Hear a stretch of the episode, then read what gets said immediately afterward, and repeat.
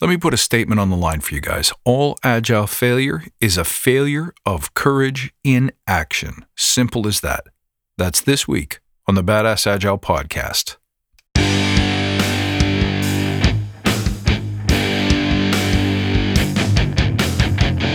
Greetings, team. Welcome to the Badass Agile podcast. I'm your host, Chris Williams.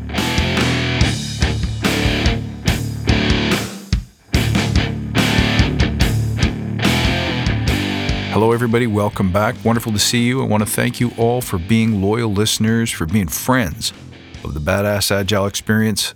This week, I want to talk to you about the nature of agile failure. But before we do that, let's take a moment to remember why we're here. To create an elite tribe of leaders who truly serve their clients and communities by doing what matters and what works, relentlessly chasing value and excellence like a badass. There are so many resources out there about what you need to do to be agile, but we're focused on who you need to become in order to lead teams. So let's hammer down those fundamentals to create a truly unique and powerful force in this industry. Remember, guys, if this helps you, tell your friends. Now, you can find us routinely on places like Clubhouse, look for the Badass Agile Club. Hey, check out the podcast on the new Shuffle app. Links are in the show notes below.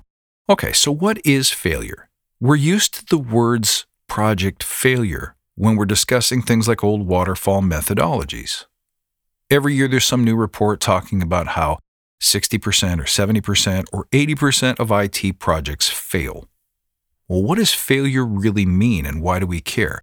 To me, failure means that we have failed to deliver on the promise of a given technology, product, or method. Now, this is really important because if we're measuring this and reporting back on this, it's of concern to us because in Agile, by adopting it, by using it, by promoting it, by practicing it, in a way, we're making a promise. We're making a promise to our customers. We're making a promise to our clients that we somehow figured out a better way to do things with less waste, more focus, more customer value. Plus, plus, plus, right? I mean, there's so many other things that we're promising as agile practitioners. And the moment that we fail to live up to those, the moment that we don't deliver what we promise, we have what I would consider and what other people observe as failure. So, the problem I have and the reason why we need to care is because now we're starting to report more and more that Agile statistically is as much of a failure as anything that preceded it ever was. So, guys, are you picking up on a pattern? We need to learn and really pick up on and really respond to the fact that failure is not caused by tools. It's not about the tools that you buy or use or how you choose to use them. It's not about process, same thing. It's not about the process or methodology that you choose or how you use it. It's not about the people. There is nothing wrong with your people. It is a failure of courage in action. And while we might think immediately that that is a people failure, it really isn't. It is a collective failure to create cultures that allow courage in action. It may be a failure to teach people what courage means and what it looks like.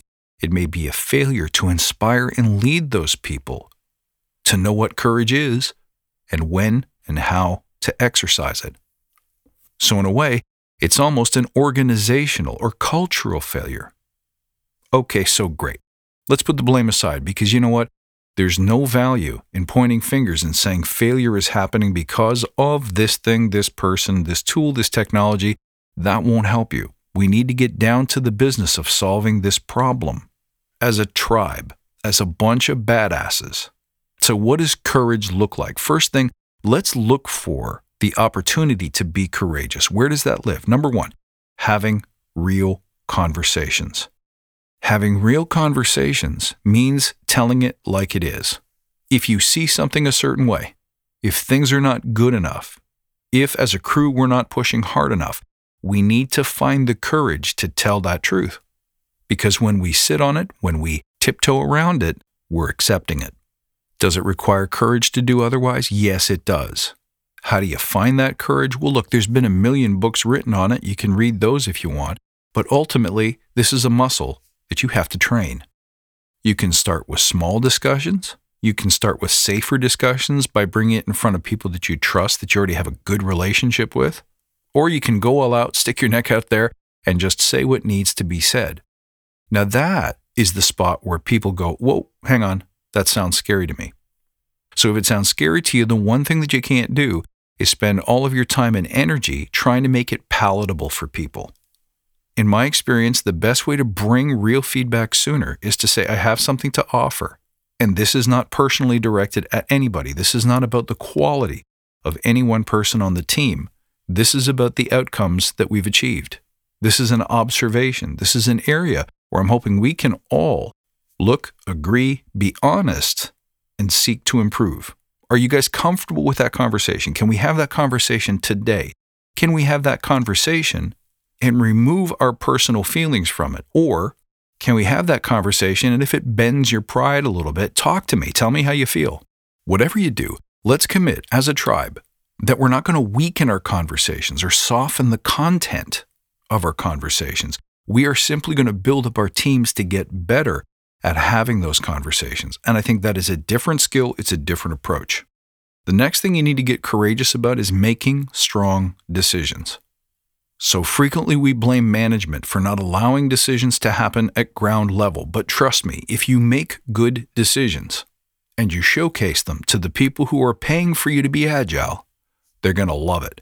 Now, if you make decisions and they cause failures, the next best thing you can do is to limit the cost of failure by making sure you only go a day or two days or three days in the wrong direction before you're able to showcase, get feedback, and correct course.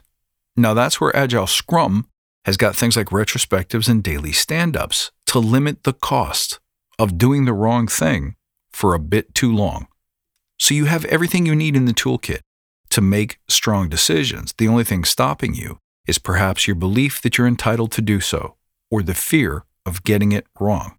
This too is a muscle that you must flex. And if that's difficult, once again, start small, but set your ambition high, meaning understand that in order to prevent agile failure, true agile failure, you must get better at making strong, firm, and sometimes fast decisions. Plan if you must, analyze if you must, but control the size of that planning and analysis. Remember what the manifesto tells us about that. It's not that planning is bad. It's not that analysis is bad. It's not that analytics are bad. It's not that data is bad. But there is a balance. Because what success favors is bold decisions. So get inspired. Realize that this is something you need to and should get better at. The sooner you get better at it, the more quickly success will come to you. But if it's uncomfortable, and it will be for many, then start with smaller decisions. Decisions that are isolated from high cost of failure. But, but, but, pretty soon, you have to expand the scope, the impact, and the courage required to make those decisions, or the muscle doesn't grow. You simply have to get bigger if you're going to start small. Which brings me to my next one set bold targets always. The worst thing that you can do, and I'll do a separate episode on this pretty soon, is to set smaller targets because it's easier than setting big ones. When we set big targets and we fail to hit them, we assume that means failure. No, no, no. Failing to set big targets is failure. Again, there's all kinds of books you can read on this, but the truth is that if you shoot for the moon, you're going to clear the treetops. So if you're going to fail to some degree in some small way anyway, and you are, there will always be failures along the way. Isn't it better to fail at something spectacular than it is to fail at something small and limiting and safe? So if you want to have more courage, get out there and make big claims, set big targets. Because trust me, when you fail once or twice and you don't like the way that failure feels, you're going to learn by doing at how to get better at hitting your targets. So the bigger the target is, the more success you'll have. Here's another area where courage is required to stretch, meaning acting in the face of uncertainty, acting in the face of discomfort. Stretching simply means, in this case, knowing when you're out of your comfort zone, knowing when you feel fear, and learning to act precisely in those moments learning to understand what fear and uncertainty is speaking to you in your mind, and how that limits your desire to act. A lot of times, you're your own worst enemy. So, if you want to have more courage, learn to feel when you sense uncertainty, learn to feel when you sense discomfort or fear, and get yourself to act just a small act at first in the right direction. You see a pattern here? Start small, then grow the muscle. Like anything in life, you're never expert the first time you do it. All of the growth happens when you simply begin and commit to continuously getting better. The last place where I think you can find mountains of courage, if you're willing to look, is by asking hard questions. What does that mean? You know, we're so afraid to say, How am I doing? How am I showing up? Is this what you wanted? Does this delight you? Does this make you a happy customer, a contented customer, or a thrilled customer? Is this the best thing you've ever laid your hands on? Because we're so afraid of having the answer be no that we would rather not ask it. But isn't that putting blinders on if we're being honest? Is that really living in truth or living in avoidance of truth? If you learn how to ask the right people the tough questions and get really comfortable with the answers, to stop taking it personally, to stop assuming it's a reflection on your worth, but simply a reflection of where you are in the process, in the journey of creating excellence, then everything can change for you. Guys, I want to see you more courageous. This is why I built The Forge. This is why I built this podcast. So I think it's important to admit and to remember that there is no such thing as a failure of agility, only a failure of courage in action. I hope you enjoyed this one, guys. You can find me at badassagile.com or on Twitter at badass underscore agile.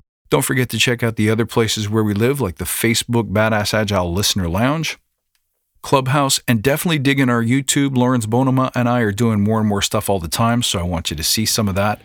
Click the links below to follow us on social media.